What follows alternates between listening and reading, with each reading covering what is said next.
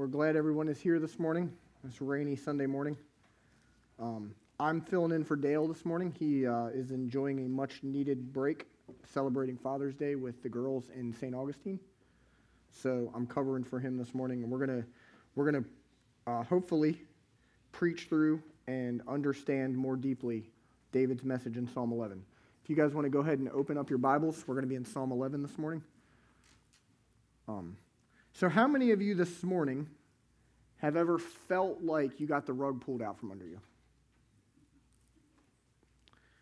Normal is no longer normal, foundations are crumbling. Now, if you're having trouble thinking about anything, can I remind you of 2020? There was a pandemic. There's racial, social, and political divides. There was a huge change in leadership in the country. And um, on a biblical level, there was a God given and scientifically proven gender identity. The God given and scientifically proven gender identity was being challenged. So, one of the things that Melissa and I loved to, or started doing during the lockdown back in March of last year, was a whole lot of porch sitting. We couldn't go anywhere, so we uh, we came to love and appreciate our back porch. Now, I had just rescreened our back porch and hung a bunch of bird feeders during the winter. And we really loved, we really developed a love for watching the birds. Some things we learned about birds. I didn't know birds were different. I thought all birds were just kind of the same. I mean, they look different, but I didn't know like there was personality differences. So, mockingbirds are crazy aggressive. Okay? Sparrows and finches, the little tiny birds, they're the ones that mainly eat at your bird feeders. They're like spastic and anxious. They like bounce around everywhere and like don't really know where to land and and um and crows are retaliatory. So like a crow is much bigger than a mockingbird. But here's what happens. So the mockingbird will just challenge any bird that's in its territory. Like doesn't matter how big it is, it just challenge it. So what we noticed is like a mockingbird will go after a crow, but then what the crow does is the crow goes, flies up high in the tree, like higher than a mockingbird can go, and then starts calling. And the next thing you know, it's got like five of its crow friends, and now they've come back to like terrorize the mockingbird. Okay, so crows are kind of retaliatory. Now, we also learned about a hawk. So we have a hawk in our neighborhood, and it's incredible because this hawk will just come and perch on our back fence, and he just sits there. He's so steadfast He's so confident. I mean, that mockingbird will be all over him, like, like this, and he just, he doesn't even care. And it's like you got all these other birds that are flopping around, and you know they've got all these different personalities. This mockingbird just, or this hawk just sits there. Okay, so as this morning, as we unpack um, Psalm 11, my hope is that we can learn to be more like the hawk and less like the other birds that in the face of anything that the world throws at us, we can be encouraged to stand firm in faith rather than to flee in fear. So let's go ahead, as our custom, let's go ahead and read Psalm 11. It's really short, so it should be no problem for us to get through it. All right, so ready? One, two, three. In the Lord I take refuge. How can you say to my soul, Flee like a bird to your mountain? For behold, the wicked bend the bow they have fitted their arrow to the string to shoot in the dark at the upright in heart. If the foundations are destroyed, what can the righteous do? The Lord is in his holy temple. The Lord's throne is in heaven. His eyes see, his eyelids test the children of man. The Lord tests the righteous, but his soul hates the wicked and the one who loves violence. Let him rain coals on the wicked. Fire and sulfur and a scorching wind shall be the portion of their cup. For the Lord is righteous, he loves righteous deeds. The upright shall behold his face. All right, so in Psalm 11, we see David declare his confidence in God while the world around him seems to be falling apart. David's friends and advisors were all around him, afraid of what they were seeing and telling him should, he should run away. So, like, look at verse 3, for example. If the foundations are destroyed, what can the righteous do? They're posing this question to David. Like David's friends, we too can be tempted to give in to fear. Psalm 11 is David's answer to his friends and to us of what to do when the world seems to be crumbling around us. We have a choice between faith and fear. David's message to us this morning is to take refuge in God and to keep pushing, keep doing what is right. So that's what we're going to talk about.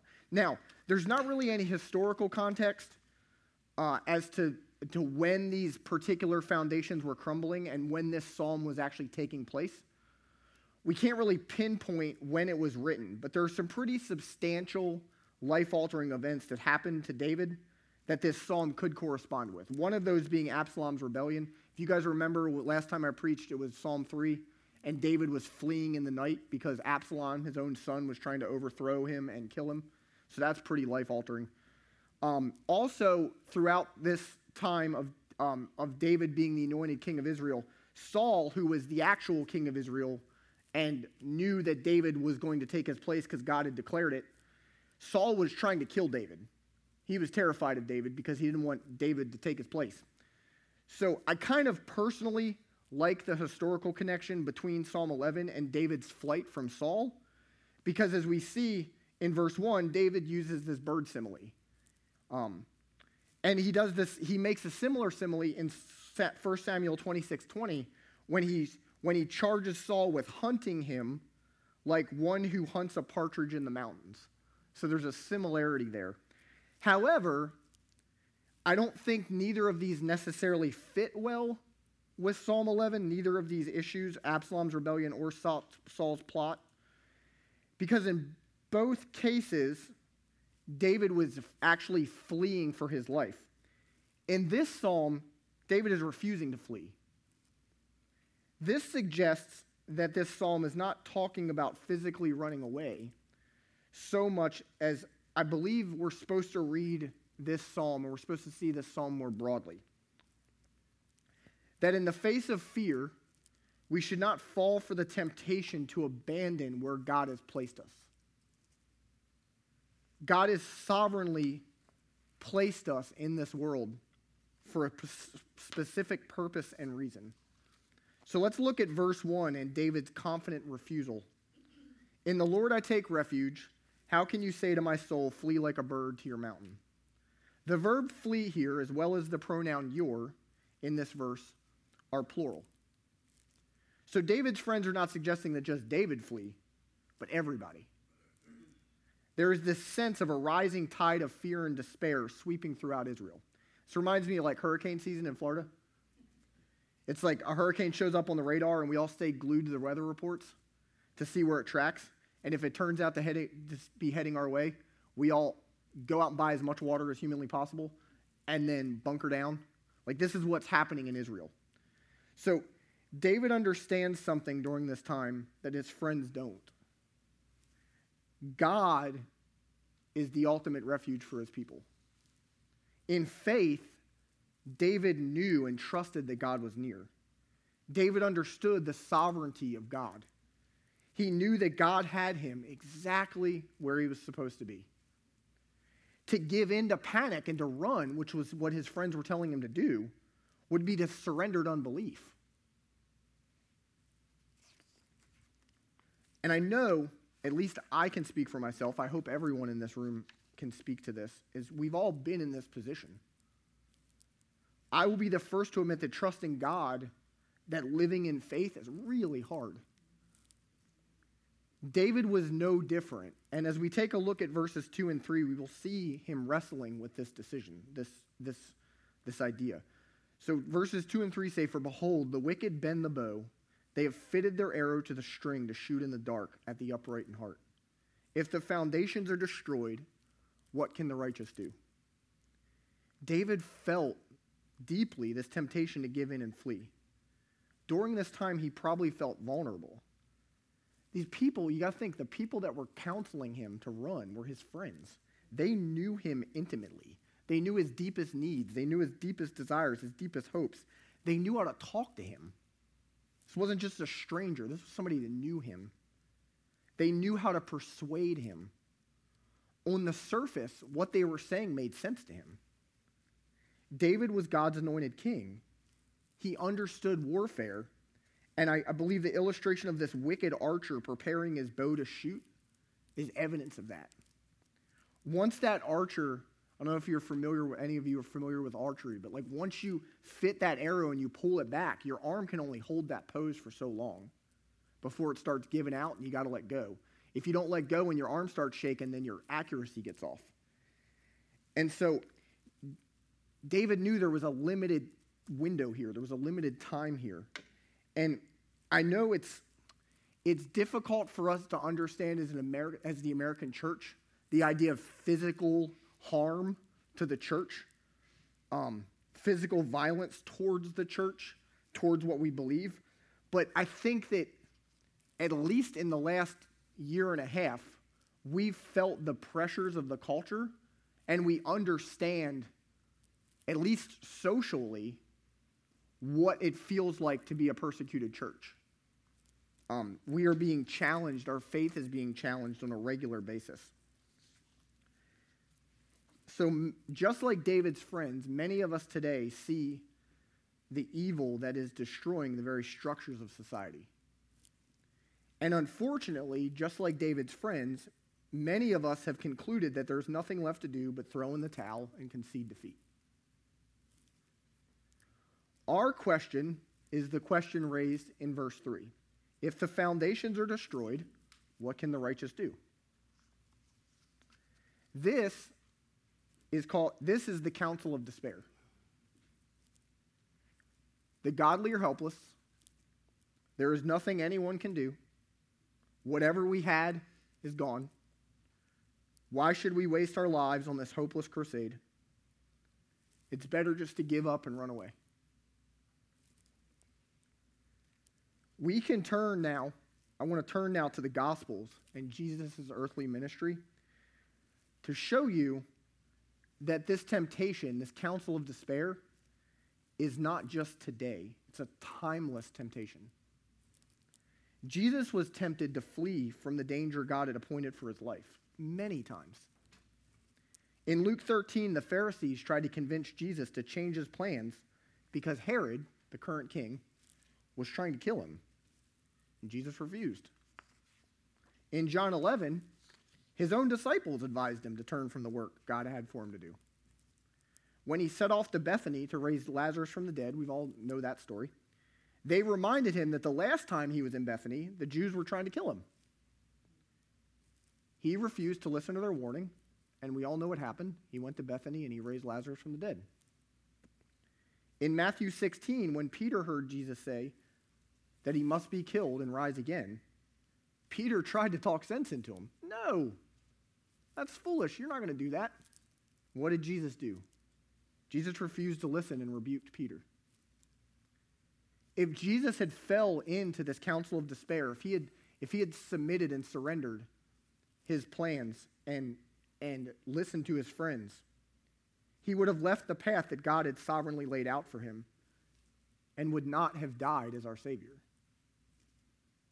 Humanly speaking, we look at it, or the, at that time the disciples look at it and go, what, what good can come out of your death? But Jesus trusted God.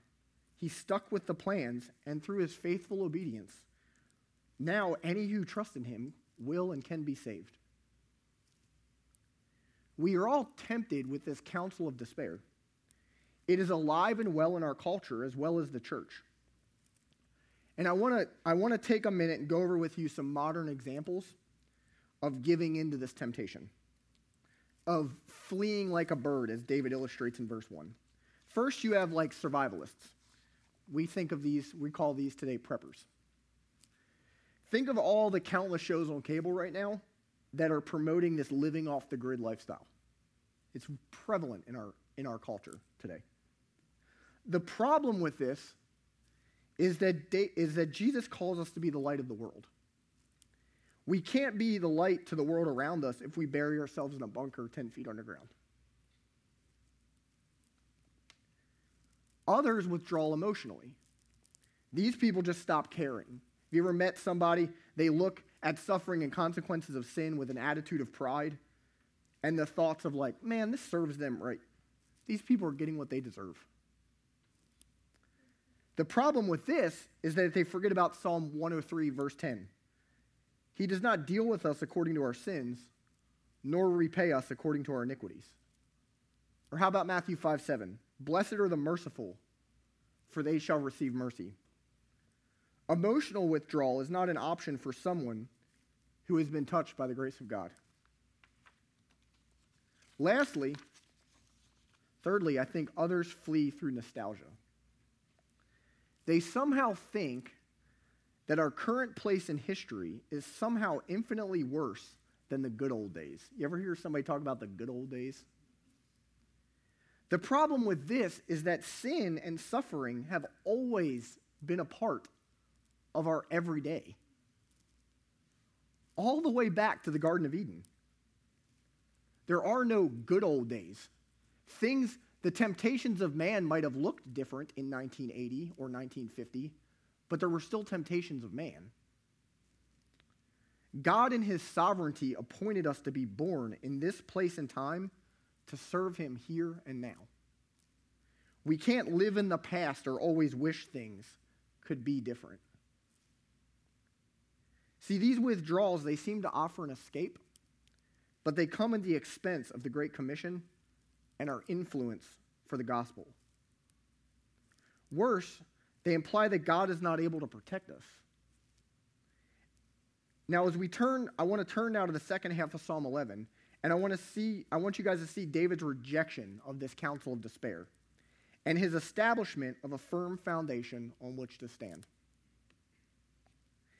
David understood his friends had made a serious mistake. They were looking to the world and its temporary foundations. These foundations established by men that were now crumbling around them. David knew something different. David knew that the foundations established by God that supported his people could not be destroyed. Look at me, look with me at Psalm 90. Psalm 90 says, Lord, you have been our dwelling place in all generations. Before the mountains were brought forth, or ever you had formed the earth and the world, from everlasting to everlasting, you were God. You are God. David wholeheartedly turns his attention to God in the second half of Psalm 11. David repeats the personal name of God, Yahweh, four different times in these few verses. David is showing the reader that his courage to stand in faith rather than fleeing in fear comes from knowing Yahweh, the Lord, and taking refuge in him. In verse 4, David first affirms that God rules. The Lord is in his holy temple, the Lord's throne is in heaven. When we see the word temple, we automatically think of something like Solomon's temple or Herod's temple. I was looking at an article this morning because I'm I don't know if you guys know this. I'm big into Lego, and I was looking at an article this morning, and um, there's a guy that built a scale model replica of first century Jerusalem, and he used like 115,000 Lego pieces. And the temple was like smack dab in the middle of it. It was really cool. But that's what we think about when we think about temple. But you got to think where you got to think where this psalm falls in history. David David this was this was before either one of these temples were erected. So David's not talking about this magical, this majestic earthly temple. Okay? Secondly, if you look at the second part of verse 4, David makes it clear that the throne room of God's temple is in heaven. God dwells in heaven, far above all of our puny establishments of rule here on earth. His throne stands as a symbol of his authority to rule and to judge. The fact that it is in heaven shows that no matter what happens here on earth, God is still in control. In verse 4, David affirms that God sees. The Lord is in his holy temple. The Lord's throne is in heaven. His eyes see, his eyelids test the children of men. The word see here in verse 4 can be translated as gaze or scrutinize. David's point here is that God is paying attention. He is watching everything with care and concern. David paints this picture here of God's eyelids testing us. So when I read this, I immediately think of like Karen Breeden. And I'll tell you why. So think about a teacher standing in front of her class and telling their students as she turns around to write the lesson on the board that she has eyes in the back of her head. And why is she, why is she telling the kids this? She's telling the kids this because she knows when she turns their back, they're going to misbehave. And she's trying to scare them into not misbehaving. Okay? So, like, they, the, idea, of the idea of God's eyelids testing us, it's like, it's like David's trying to say, even if God has his eyes closed, he still sees us. He still knows what we're doing. Even when it seems to us that God is not at work, we can rest assured that he is carefully watching the life of every human being. And he gives every human being ample time to show who we are by our actions. Think about that archer from earlier. The wicked think that they can go into the shadows and can shoot unseen and get away with it. David makes it perfectly clear here that God sees everything. He watches our lives and he knows our hearts. Jesus himself looked into the heart of man during his earthly life. John tells us in John 2:25 that Jesus needed no one to bear witness about man, for he himself knew what was in man. When John saw Christ exalted in his heavenly glory, he tells us in Revelation 1:14 that Jesus' eyes were like a flame of fire. Guys, all of our hearts are open before Christ, and all of our desires, good or bad, are known to him. When we stand before Jesus, we stand before the God who sees. Finally, in verse 5, verses 5 through 7, David affirms that it is God who judges.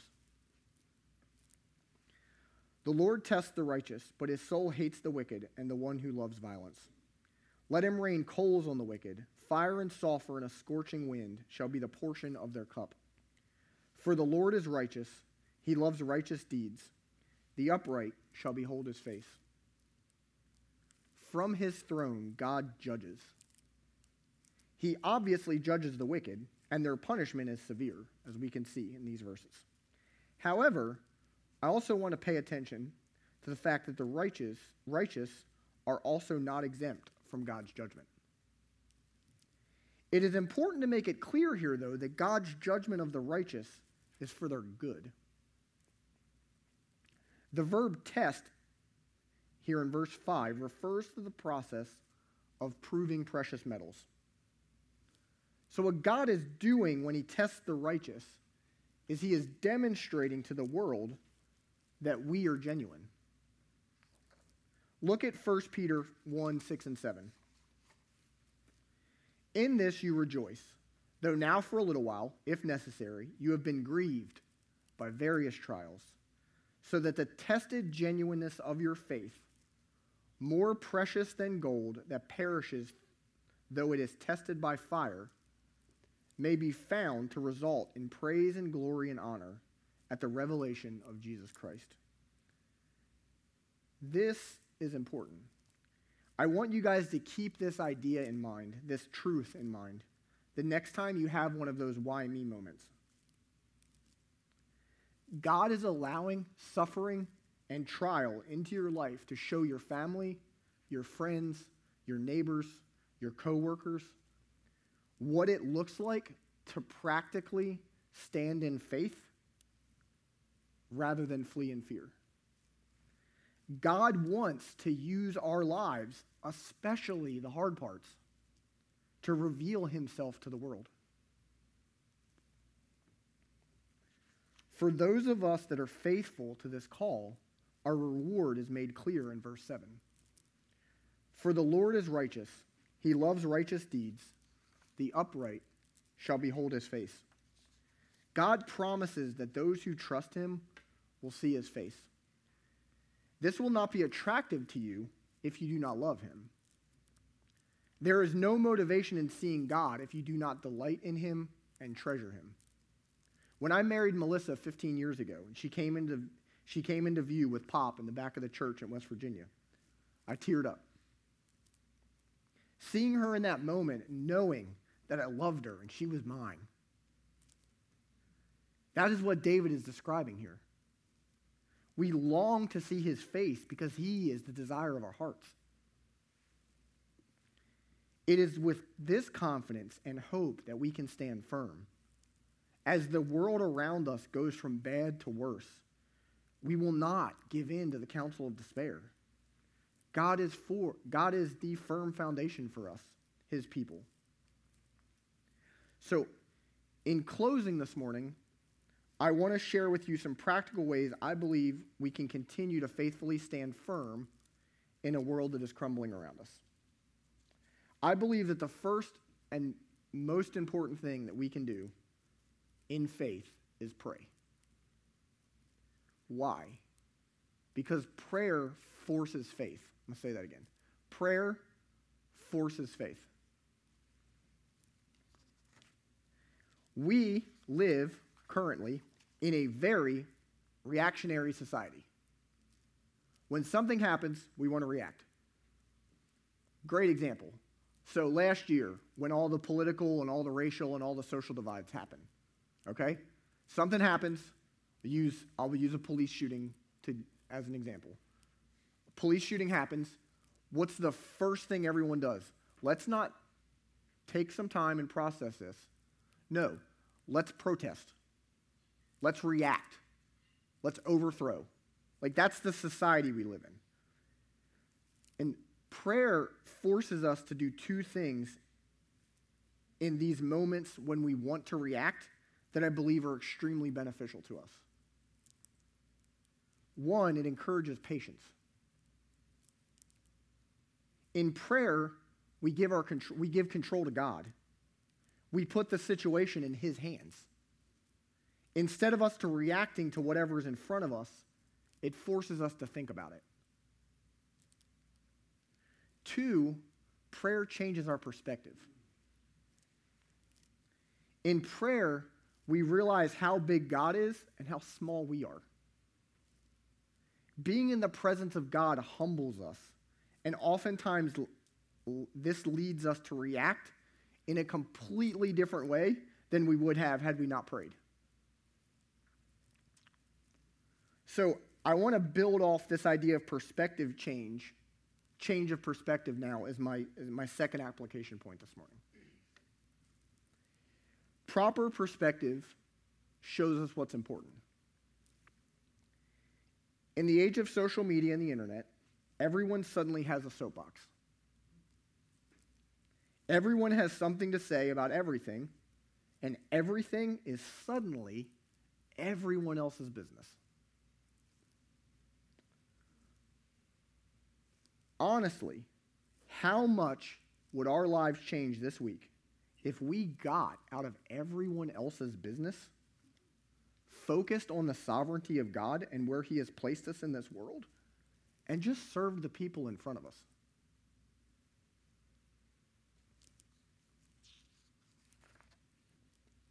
I believe wholeheartedly that the, so much of the anxiety and anger that we see prevalent in society today is a result of people caring about things that God never intended them to care about. Proper perspective also helps us understand our audience. If we are going to image Christ and his gospel to the people he puts in front of us, we have to understand that people are different.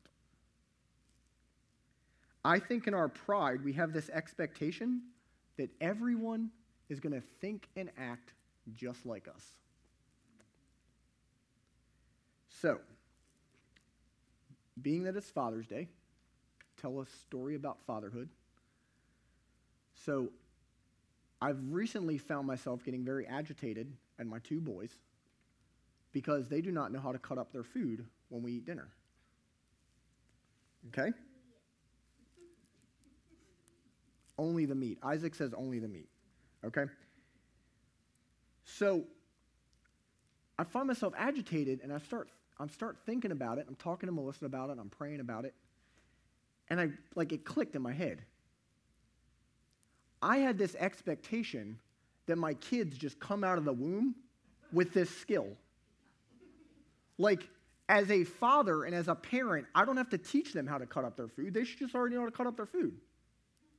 And it dawned on me in my pride that part of my job as a father is teaching them and training them on how to be adults. And one of those things I have to teach and train them on is proper table manners and how to cut up your meat. I think, in the same way, we can't expect lost people to not act lost. We can't expect immature Christians or Christians from different churches or denominations to have the same theology as we do. We have to know our audience and press in where and when it is beneficial to grow the kingdom and spread the gospel.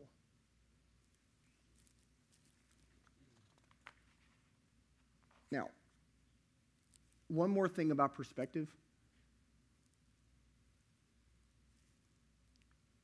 David makes it clear here in this in this in these verses in Psalm 11 that it's God's responsibility to judge. I think we lose sight in this culture and in our society that that's not our job. And I think what we want is we want we want to go throughout life and we want everything to make sense and we want everything to be just. And when we're talking about perspective here, we need to we need to realize and understand that ultimate justice and ultimate judgment doesn't come on this side of heaven. And if we're looking for it on this side of heaven, that's only going to make us angrier. That's only going to make us more anxious. That's only going to make us more afraid. If we place that, added, that idea of, of proper and final justice and judgment, if we take it out of our court and we put it in God's, it changes, atti- it changes our attitudes. So, the last point of application this morning I want to I want to talk about pressing in rather than pulling away. So once once we have prayed about it and we feel like we have a proper perspective on the situation, we can then press into it with grace and the message of the gospel. So we don't need to be like those birds from my illustration at the beginning of this message. We need to engage with people God has put in our paths. We need to immerse ourselves in situations and circumstances that He has laid out before us. In a culture that is so driven by opinion and everyone having their own truth, you guys heard that? Like where they talk about like everybody's got their own truth. It is vital as Christians that we press in to these relationships and circumstances, not with our own opinions, at the forefront, but with Jesus Christ and his gospel being our primary message. In Paul's first letter to Timothy, instructing him on how to minister to the church in Ephesus, Paul tells him in chapter 1, verses 3 through 5 I urged you when I was going to Macedonia to remain at Ephesus so that you may charge certain persons not to teach any different doctrine, nor devote themselves to myths and endless genealogies which promote speculations rather than the stewardship from God that is by faith. The aim, is what he tells Timothy, the aim of our charge is love that issues from a pure heart and a good conscience and a sincere faith. Paul's charge to Timothy is God's charge to all of us. Hear this. You can create just as much difference, I'm sorry, distance between yourself and your neighbor by tearing them down in anger and pride as you can by tucking tail and running away in fear. Galatians 5:22 and 23 says Galatians 5:22 and 23 lists the fruits given to every believer by the indwelling Holy Spirit as love, joy, peace, patience, kindness, goodness, faithfulness, gentleness, and self-control. Church, if we are not entering into every conversation, every relationship, every situation, every circumstance demonstrating these attributes, we are not showing the world who Jesus is. And the world needs to know who Jesus is far than they need to know what our personal opinions are. So, in closing this morning, it being Father's Day, I want to challenge all the fathers in this room to step up in faith. We need fathers who teach and train their children to cut up meat. We need husbands that love and respect their wives. Honestly, this culture just needs men to be strong, God fearing men. So I challenge you this morning to join me in this. Let's pray. God, we come to you this morning thankful for your word, thankful for the truth, God thankful for your mercy and your grace in our lives, God, because we, we fail at this every day. We fail and fall into the temptation to run, to, to flee, to ignore, to not acknowledge, to be angry and prideful and arrogant. We fail at this every day, God. And we thank you for your steadfastness in our life. We thank you for your faithful moving and working in our lives, God. And, and we just pray now, we ask you now as we as we leave here this morning, that you would give us what we need to be strong and steadfast, to not fall and succumb to the, the pangs of this world. Um, but God, that we would trust you in your sovereignty and we would work diligently to continue your gospel message to the world. And God, and on those days when it gets tough, I pray for just your encouragement and the Holy Spirit to remind us to keep going, to keep fighting, to keep trying. And um, God, most of all, if there's anyone in this room this morning that is struggling to know how to do this, to understand how to do this, to understand how to make sense of everything if it's crumbling around them, God, I pray that you would reveal Jesus to them this morning that we make Jesus known to their hearts and you would give them the opportunity to come to you in faith and trust in him as your, their Savior.